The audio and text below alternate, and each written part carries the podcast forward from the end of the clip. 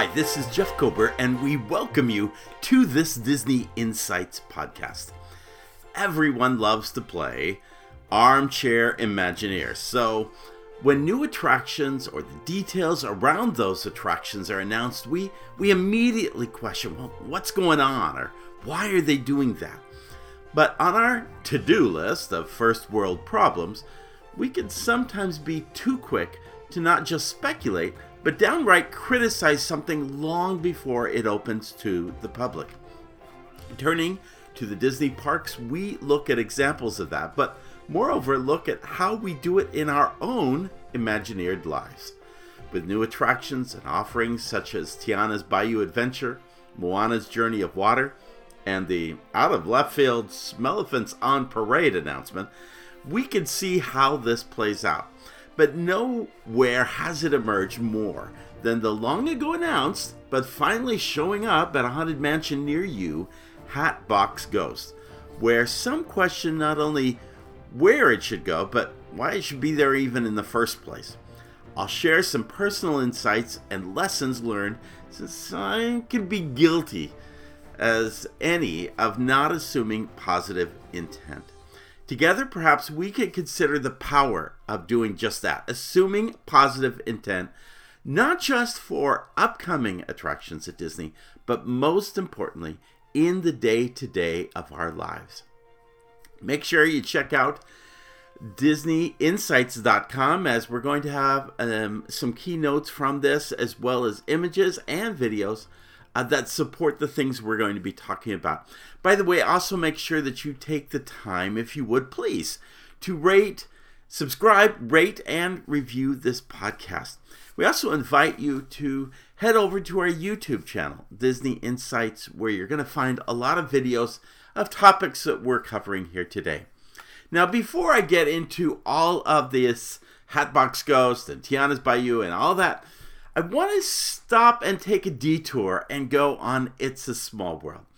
This is a classic example of how so many people assumed anything but positive intent when Disneyland sought to add characters to the attraction. In truth, change has always taken place in this attraction, but word of this created not only anger, but threats toward the individual Imagineer who headed it all up. I want to kind of take you back in time.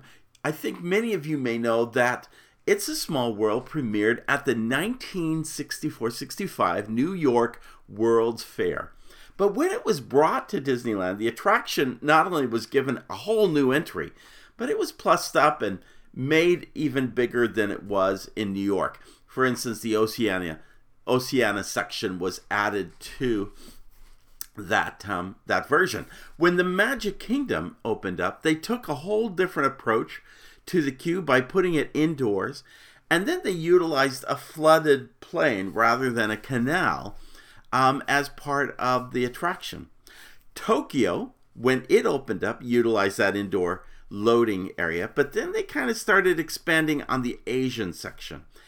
Disneyland Paris, well, they actually took a slightly different designed um, aesthetic, a little different from Mary Blair's, very colorful, very um, um, very larger than life, um, but different than Mary Blair's approach. And then they added an entire section to the United States. When Hong Kong Disneyland uh, opened, they refined um, the Asian section when the when the attraction opened and then they did something unique. They added about 32 Disney characters to individual scenes, um, such as uh, Mulan in China or Aladdin and Jasmine on a flying carpet. Uh, then, uh, not long after that, they chose to make some changes, uh, particularly to some problems they were having with the canal boats at It's a Small World in Disneyland. And so they were going to take a fairly lengthy process. Now, mind you, they had already done a really good job with um, adding Small World Holiday a number of years prior to this, but they needed to do a closure on some on some technical issues with the running of the attraction. And so they determined that reading from Imagineering Story, and you may have seen a little blip of this in the actual video if you've watched on Disney Plus. But let me read what it says here. The closure would allow other upgrades as well. Permanent fixtures would be added to make the addition of the holiday overlay simpler, for example, and any figures or costumes that were reaching the end of their lifespan could be refurbished. But then news leaked of changes that went beyond maintenance. Doll like figures representing Disney animation characters would also be added to the show, along with a small section that would be a direct tribute to the United States. The idea, said Imagineer Kim Irvine, chief designer on the project, had come from Hong Kong Disneyland, where Imagineers had just finished their It's a Small World, and they had incorporated a little Disney doll in each scene of their attraction. So Marty Sklar called me and said, quote, I think it would be fine if we did this in Disneyland. They're really cute and would make a fine addition. I, we haven't done anything new in It's a Small World in quite a while. Irvine, who had wa- worked with Mary Blair and knew her style, and by the way, if you don't know Kim Irvine, she is the daughter of Dick Irvine, one of the the original Imagineers, way back at the founding of Disneyland, and then Leota Toombs, who appears as the uh, well, was uh, responsible for a lot of artistic work and so forth uh, in projects like It's a Small World, but uh, but also appears as the headless uh, Madame Leota in the Haunted Mansion. So, any rate, it goes on to say Irvine, who had worked with Mary Blair and knew her style, designed the figures for Disneyland. So we took uh, each one, Cinderella and Alice in Wonderland and such, and turned them into something that looked more like toys in the attraction. So instead of Cinderella being in her ball gown, she's in a little scullery maid outfit with toy sized mice representing the film's Jaq and Gus alongside her. Alice was in her pinafore with a toy white rabbit. Each character was then strategically placed in the national area that corresponded to the origin story. Cinderella and Friends, Alice and Peter Pan with the British dolls, Pinocchio in Germany, Aladdin in Arabia, and so forth. Once we started working on them, and I could see them transforming into something that fits seamlessly into it, I felt more comfortable with it. The details were not originally shared with the public, and the pushback on that informa- on what information was available was immediate and alarmist. By the way, this was much earlier in the social media realm of it, so so it was very sketchy at that time and, and what came out was yeah um, it was just that. It was alarmist. Despite everyone's apparent acceptance of the holiday overlay which was much more intrusive than the character introductions would be certain fans and former imagineers took to the media to condemn the plan. I think when people first started hearing that we were doing this it was difficult for them to imagine because they thought it was going to be Donald in a hula skirt and Goofy in a sombrero, Irvine said.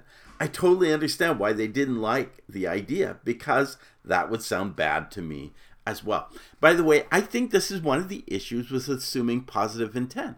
Until you can see the vision and how it's going to be be created out, you may shortchange what is being communicated to you, and you may not see the full picture. She goes on to they go on to say Mary Blair had died 30 years earlier, but her son Kevin penned a letter to Disney that he said represented the entire Blair family and the wishes of their lost matriarch. The Disney characters, in and of themselves, are positive icons, he says, but they do not fit in with the original theme of the ride, he wrote. They will do nothing except to marginalize the rightful stars of the ride, the children of the world. This marginalization will do nothing but infuriate the ride's international guests and devoted Disney fans. End of quote. The family also opposed the tribute to America, he continued, citing the same marginalizations argument. Furthermore, Kevin Blair wrote, ripping out a rainforest, imaginary or otherwise, and replacing it with a misplaced patriotism is a public relations blunder. so big you could run a monorail through it. End of quote. As a former Imagineer himself, he added, quote, I cannot believe someone from Imagineering was paid to come up with such an idiotic plan as this, end of quote. He concluded the desecration of Mary's art is an insult to Mary Blair, her art, and her memory, and the entire Blair family itself, end of quote. I find his languaging to be, especially going public, not being very professional when you call somebody's plan idiotic. It's one thing to articulate, hey, this is not going to look good um, to take out the rainforest and so forth, but to call something idiotic is pretty pretty malicious in my view and i think this is one of the things is is sometimes in assuming positive intent uh, failing to assume positive intent we can become pretty emotional and we can be pretty um, mean spirited in our response to others. It goes on to say the unfiltered anger of opponents to the changes made it probably one of the worst controversies to engulf Imagineering, in Irvine's view. Disney tried to calm concerns with two open letters in response to Kevin Blair's, one from Sklar and one from Disney's chief archivist, David Smith, both of whom had known and worked with Mary Blair. Smith reminded the complainers, quote, that Walt Disney never intended Disneyland to be static, and that the Disney Imagineers have continued to follow his dream, frequently adding and changing things in the park to give today's guests the best possible experience. Sklar also cited Walt's intentions and sought to put Blair's contributions to It's a Small World in context. Quote, Mary Blair's illustrations were, of course, the spark but this one was of those great Disney team efforts, and many legends joined her. Marc Davis, Blaine Gibson, Rolly Crump, Harriet Burns, and numerous others, as well as songwriters, the Sherman Brothers. End of quote. Sklar wrote that reports of great changes were either exaggerated or untrue. Mickey Mouse would not be making an appearance. The rainforest scene would not be removed, it was being repositioned to make room for the USA dolls, and the world's children would not be marginalized. Quote, We are not turning this classic attraction into a marketing pitch for Disneyland plush toys. Rumors to the contrary. End of quote, he wrote. And uh, by the way, let me just say that again, when you think about assuming positive intent, you have to assume that they have the right vision, that they're not going cheap, and that they're not trying to um, sell out the organization or sell out Disney. Which honestly, you're going, we're going to have to, we're gonna have to see examples of this, especially when we see Smellephants on parade. We're gonna have to wonder about this in a minute, but this is part of assuming or not assuming positive intent. Irvine was um, looking for an ally from WED Days. Irvine invited Alice Davis, Marc Davis's widow and designer of the original costumes from It's a Small World to lunch. Now, this is an individual who is as invested in It's a Small World as anyone ever was, and she's still around. Over their meal at a restaurant, I showed her all of the designs Irvine recalled. At first, she was like, I don't think we should be touching anything in that ride. But when she saw them, she went, These are really cute. I want to help you design these costumes. I like these. And she actually had a lot of input into the costumes. Irvine was convinced the modifications were in the spirit of the first Imagineers. Any changes that we make are always done within the original intent. And I mean that across the park. We love Disney just as much, if not more, than the guests. I mean, we grew up here. So it means everything to me to make sure that the original stories remain as they were, laid out for us by the original Imagineers. Change was built into the DNA of Disney theme parks, she added, but it needs to be as good, if not better, than what was there before. You can't take away. Still, the online vitriol had Irvine spooked. While this was happening, I was afraid to go out on the street at night, she recalled. It was really serious, and people were very upset about it. Her trepidation continued on opening day in February 2009 when she stood outside the attraction watching guests go in the experience to experience the refurbishment for the first time. She was incognito and no name tag or other indication that she was a cast member. Her mind was soon eased. I'd hear people come out and go, Oh, that's cute. Yeah, I really like that. Hey, did you see Peter Pan flying above? You know? And they like it. I think this story really kind of suggests and, and underscores the importance of assuming positive intent and and the negativity that can come when we assume otherwise of what individuals or a team of individuals are doing. The small world example plays out especially as there had not really been much word of this coming in advance. But that was largely because people lacked the imagination to see how Imagineers were going to actually bring this change to life. And that's a little confusing to me because the Hong Kong version had come out, and I think they could have shown pictures and visuals of that. But again, this was a little earlier in the social media realm, and I don't think that they really had that ability to to communicate succinctly and smoothly. Then again, I'm not sure in any social media age anybody can really communicate perfectly and succinctly. I want to just say that former Pepsi CEO Indra uh, Nooyi is c- credited with popularizing the phrase assume positive intent. She said at one point, Whatever anybody says or does, assume positive intent. You'll be amazed at how your whole approach to a person or problem becomes very different. When you assume negative intent, you're angry.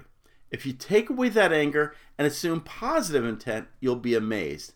You can say, wait a minute, let me really get behind what they're saying to understand whether they're reacting because they're hurt, upset, confused, or they don't understand what is what is it I've asked them to do. In um, I want to just share with you an experience that I've had relative to Tiana's Bayou Adventure, which has kind of turned my um, my feelings around about this attraction and what's happening. You know, I would have. I love Splash Mountain, and I really it was one of the attractions I really anticipated. I had seen uh, models of it, and I'd seen an announcement, and I'd heard the Tony Blair story about how he came up with it on in traffic on this on uh, I think it was I five, thinking about how they could create a flume attraction, and I just I really gravitated toward it. I realized that it was a little problematic because Song of the South, as a film, which it is based on, is problematic. At the same time, I thought, well, they removed the live action portions. It's really just about the characters Brer Rabbit, Brer Fox, Brer Bear. And I just, I thought they did a great job of handling that attraction. I didn't want to see that go, but I also noticed over time that uh, they weren't giving it the TLC that it really needed. And that they were probably sensing that something else needed to go in there. When Tiana's Bayou Adventure was announced, if you'll recall, it was about the May timeframe, about two months after the Disney parks had closed. It was part of the conversations they were having about diversity, equity, and inclusion. And it's at the moment that they added inclusion to the four keys of safety, courtesy, show, and efficiency. All this was going on. I didn't have a problem with inclusion being added. I needed to think about how it was different than courtesy. But I did see that there was a need and an opportunity there.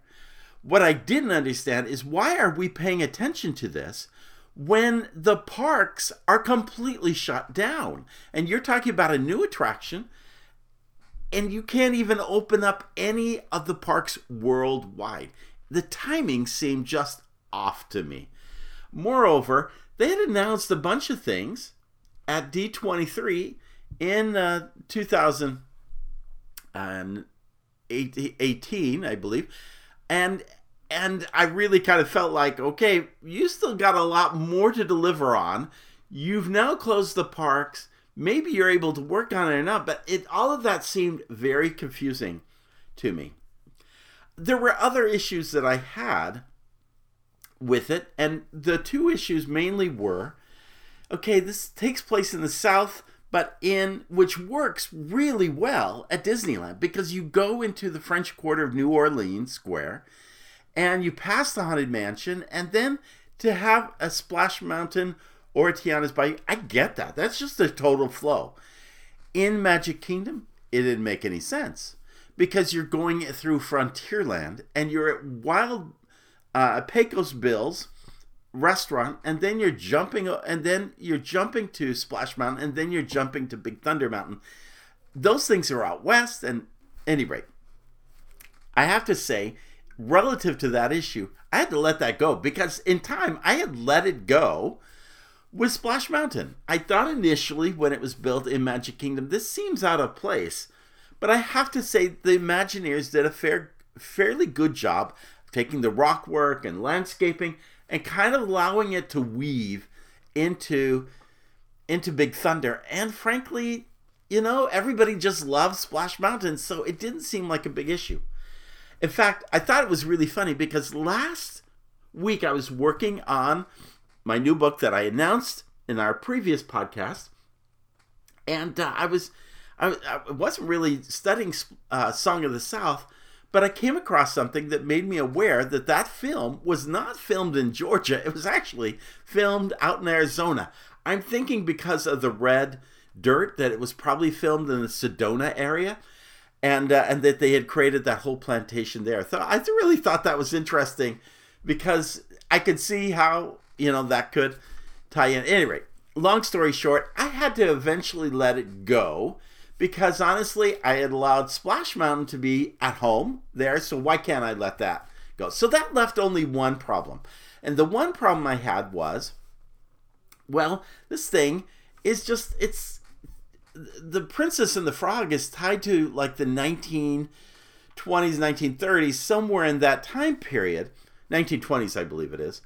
And the Frontierland is around the 1800s. I really feel like as you go into the 1900s, then you emerge into Main Street USA and and other time periods. So I'm really struggling with the idea that you got something in the 1920s stuck here in the middle of Frontierland. So I was thinking about all of these things, and then I went to Disneyland a couple of weeks ago. And there, they had decided to take the French Quarter restaurant and turn it into Tiana's Palace. Now, I had a real problem with that, um, partly because Tiana's Palace is really a big, uh, formal restaurant experience, and this is really not that. It really is more of a counter, well, it's a buffeteria, as you would put it, where you stand in line to get your goods and then you go out and sit in the patio area. So I, I thought if you're going to do Tiana's Palace, you ought to use a bigger facility, which Disneyland doesn't have much space for.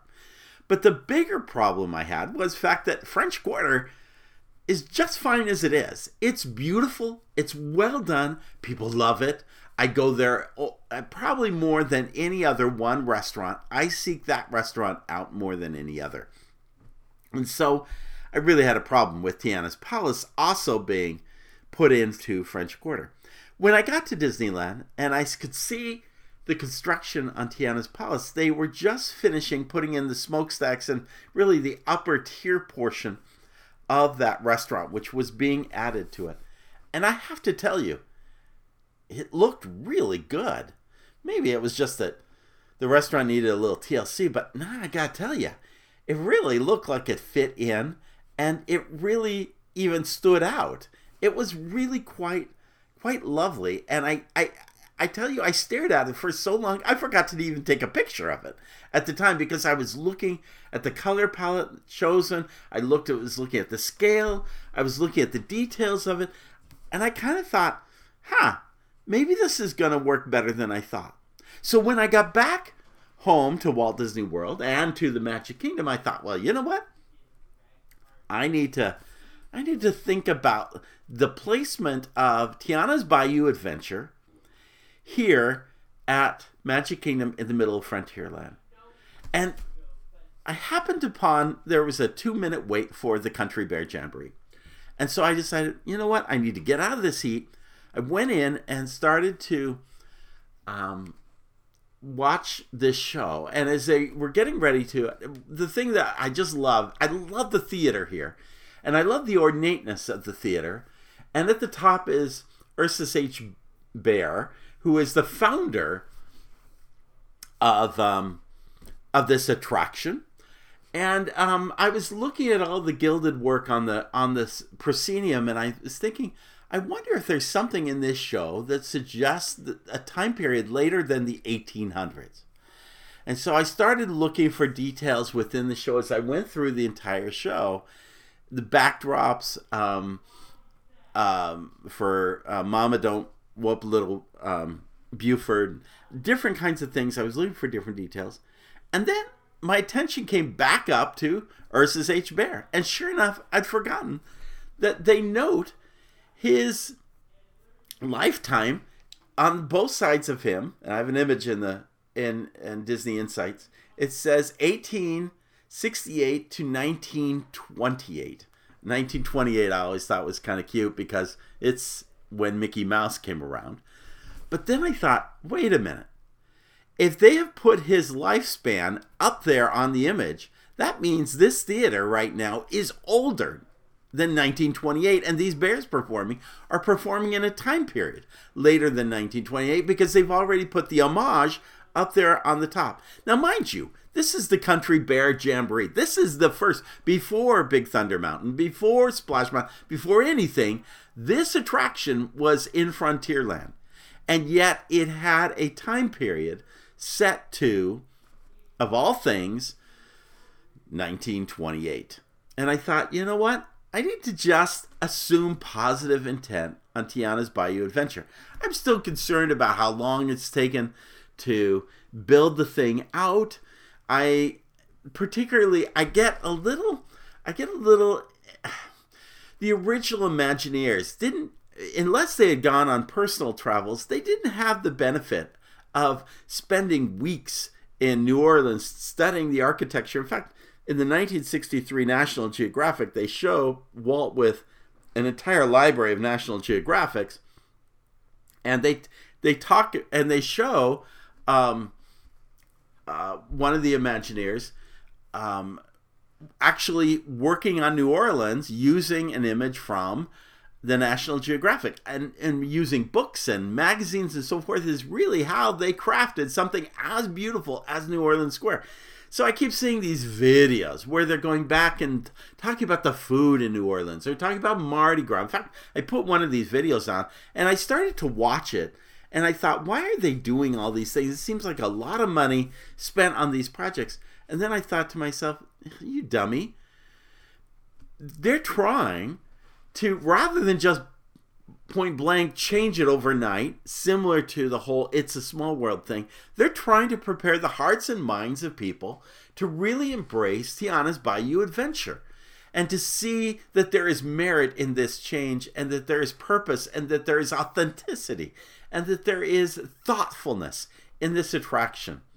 And I have to say, you can't you can't blame them for that. They really do need to get everybody to buy in to Tiana's Bayou Adventure. And honestly, I think in the end, it's going to happen.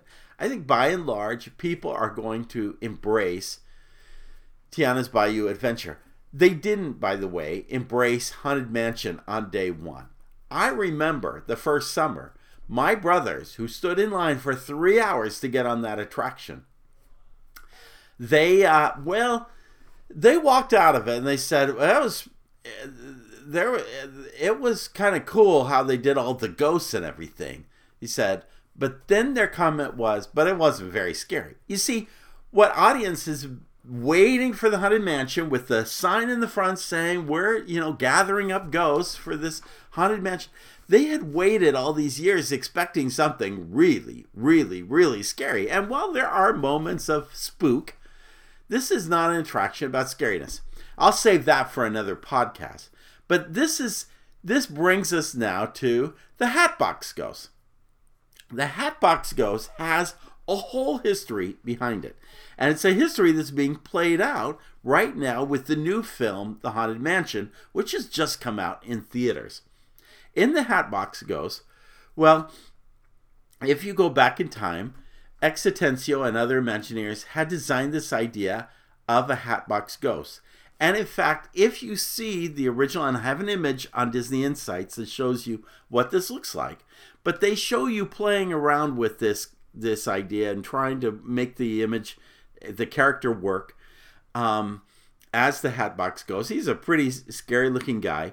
In the video that was done of the Osmonds going and visiting the Haunted Mansion, it was on the Wonderful World of Disney. Very, very huge. If you've not seen that, that's like one of the great early on Disney. This is what got people excited about going to the Haunted Mansion, thinking it was going to be really scary when it was just kind of playful. Any rate, they show an image of this. Now, what you don't know, and what I indeed believe is the case, is the figure they are showing being worked on at that given moment was actually not a figure for Disneyland because that one had already been installed. This was the figure that they were making simultaneously for Walt Disney World to open two years later. Remember, Haunted Mansion at Disneyland opened in 1969. Haunted Mansion at Walt Disney World would open in 1971. So they, for economy's sake, they built these figures in twos, in pairs, so that they would have that ready for the new. In fact, it was the first attraction that was completed at the Magic Kingdom. They just built out the show building. I don't even think the front facade of the building was completed. They just built out that show building and housed all the characters and had it all ready to go on opening day. And then they worried for the next two years about all the other characters. And there were a lot of animatronic characters that had to be built, including the Country Bear Jamboree and others. So this Hatbox Ghost had been created not just for Disneyland, but Walt Disney World. And added to it, it was a big part of the promotion of this attraction. For instance, I bought the original record album, and that, uh, the 45, oh, I also bought the 33 and a half. And when you look at the front image of it, you will see that um, that there are ghosts in front of the haunted mansion at Disneyland. And which one is in the center? Right dead center. Sorry, the uh, the term there, dead center. But anyway, what is in the center of all this? It is actually the Hatbox Ghost. The Hatbox Ghost was going to be a key figure in the attraction. By the way, he also shows up in the 33 and a half record album. There's images of him, dedicated images, and it also references and shows ghosts in the hallway. The text in the album says, I turned to run out of the attic, but another image blocked my way. He was a large cloaked figure whose head disappeared from his shoulders and appeared in a hat box he held in his hand. Now, that was the intent to put him at the end of the attic scene. But unfortunately, the thing didn't work. And after a number of weeks, X Atencio and others determined that the thing needed to be removed until it could be figured out. Now, mind you, this is 1969. They didn't have time to sit there and worry and figure it out because they had all of these other animatronic characters.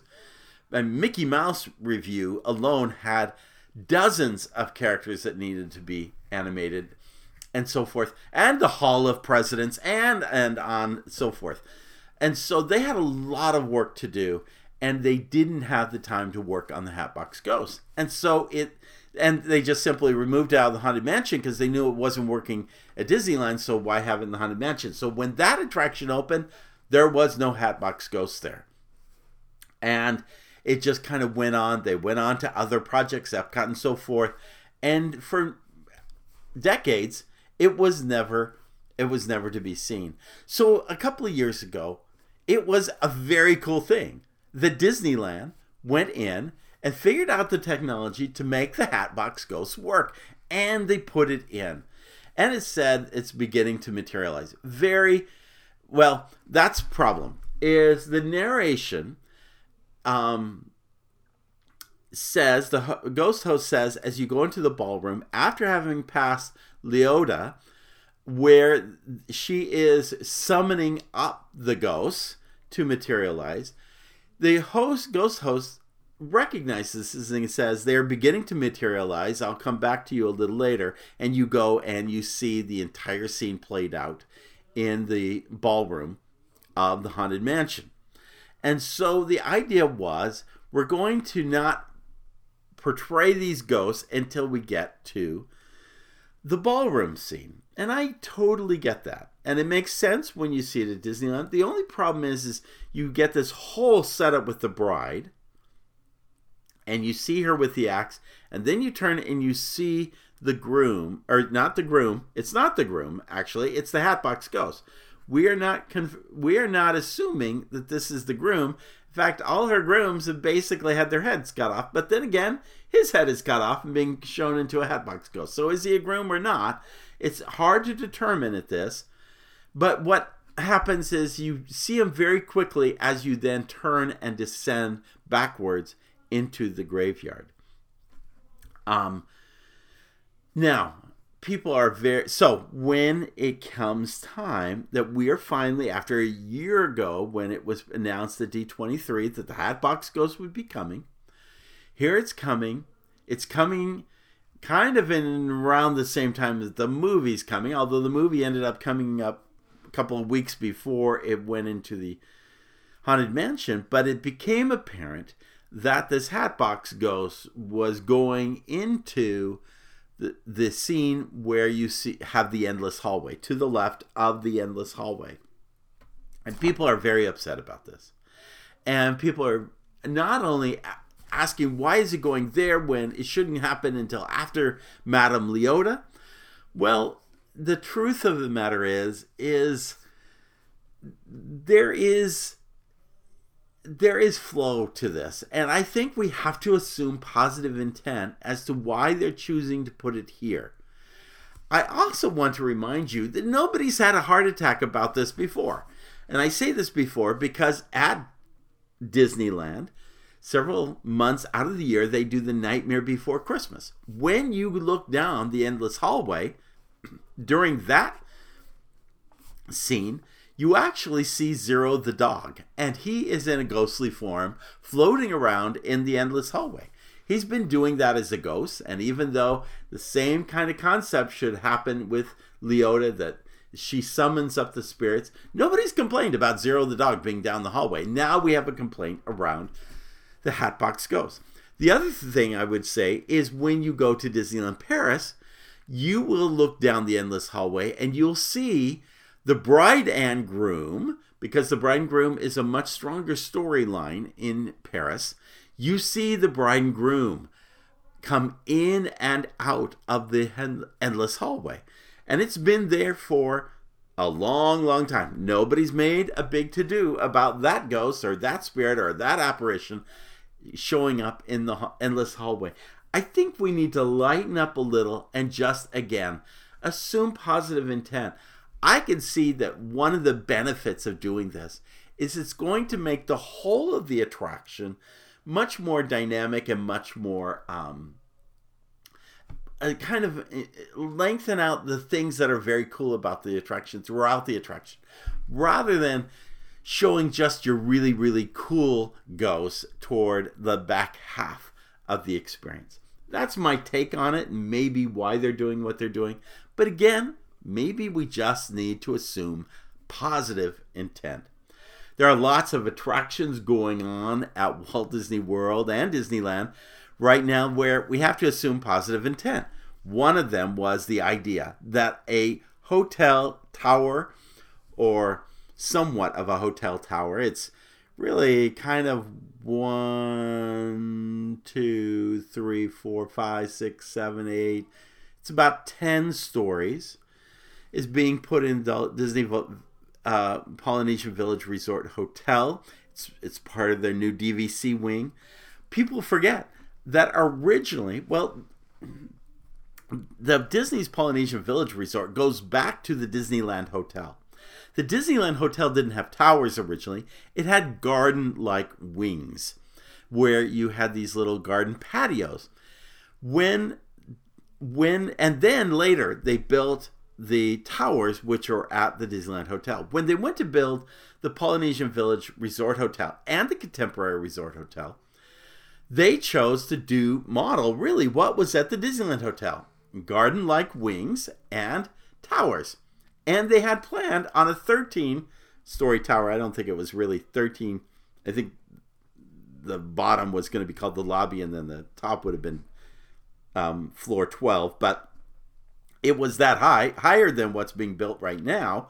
That was planned on early on. It just didn't get built.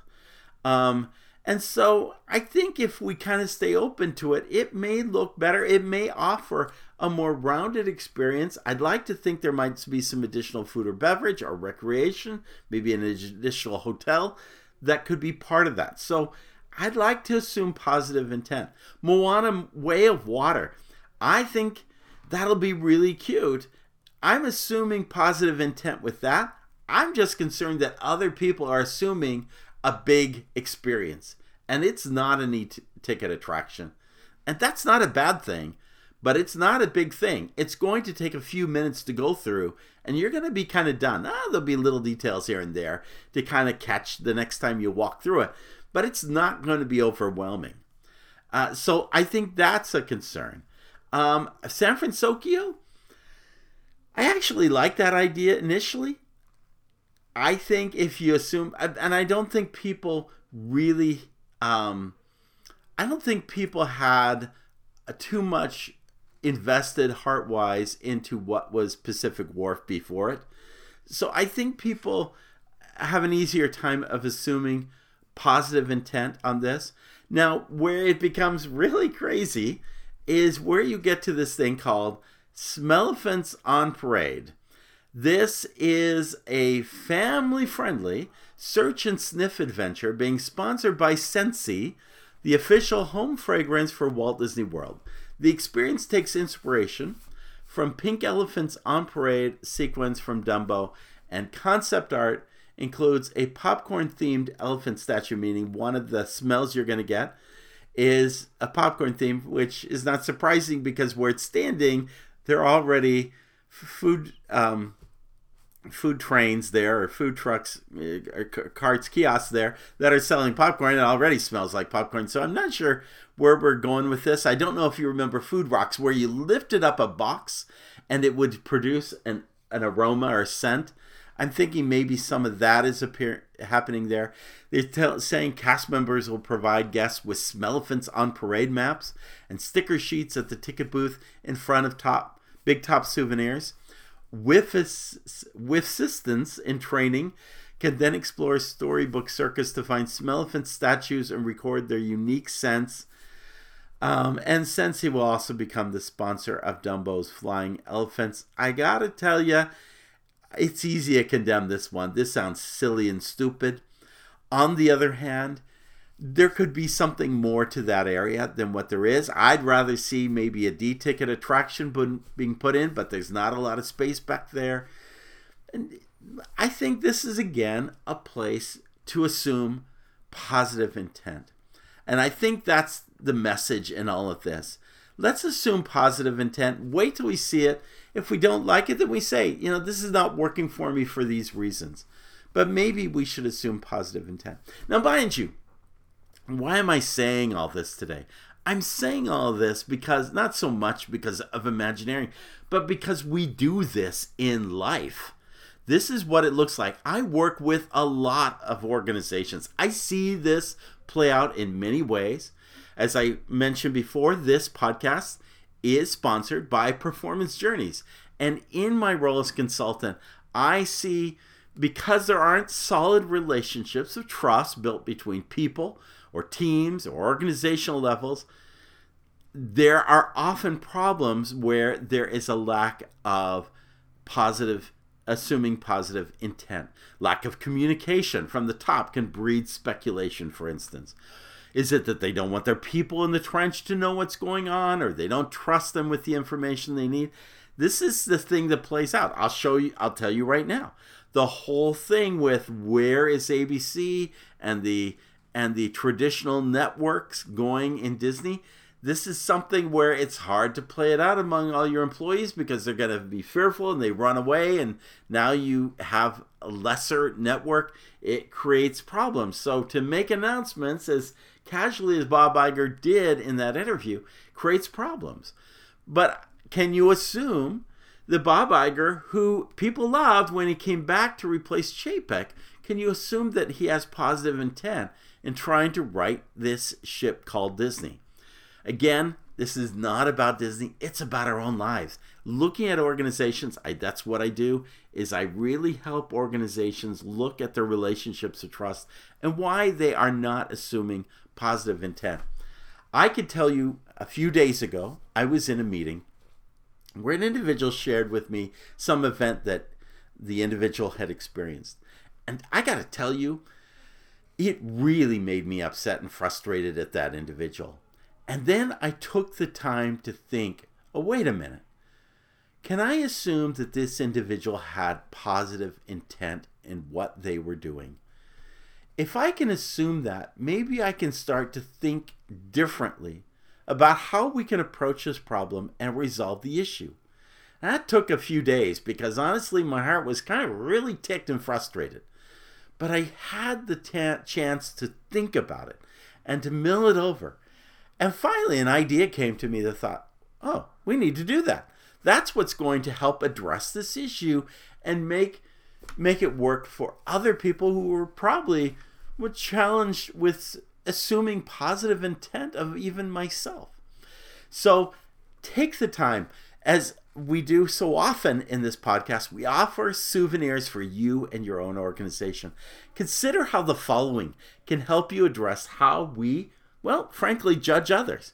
Ask yourself what are instances where you are needing to assume more positive intent of others?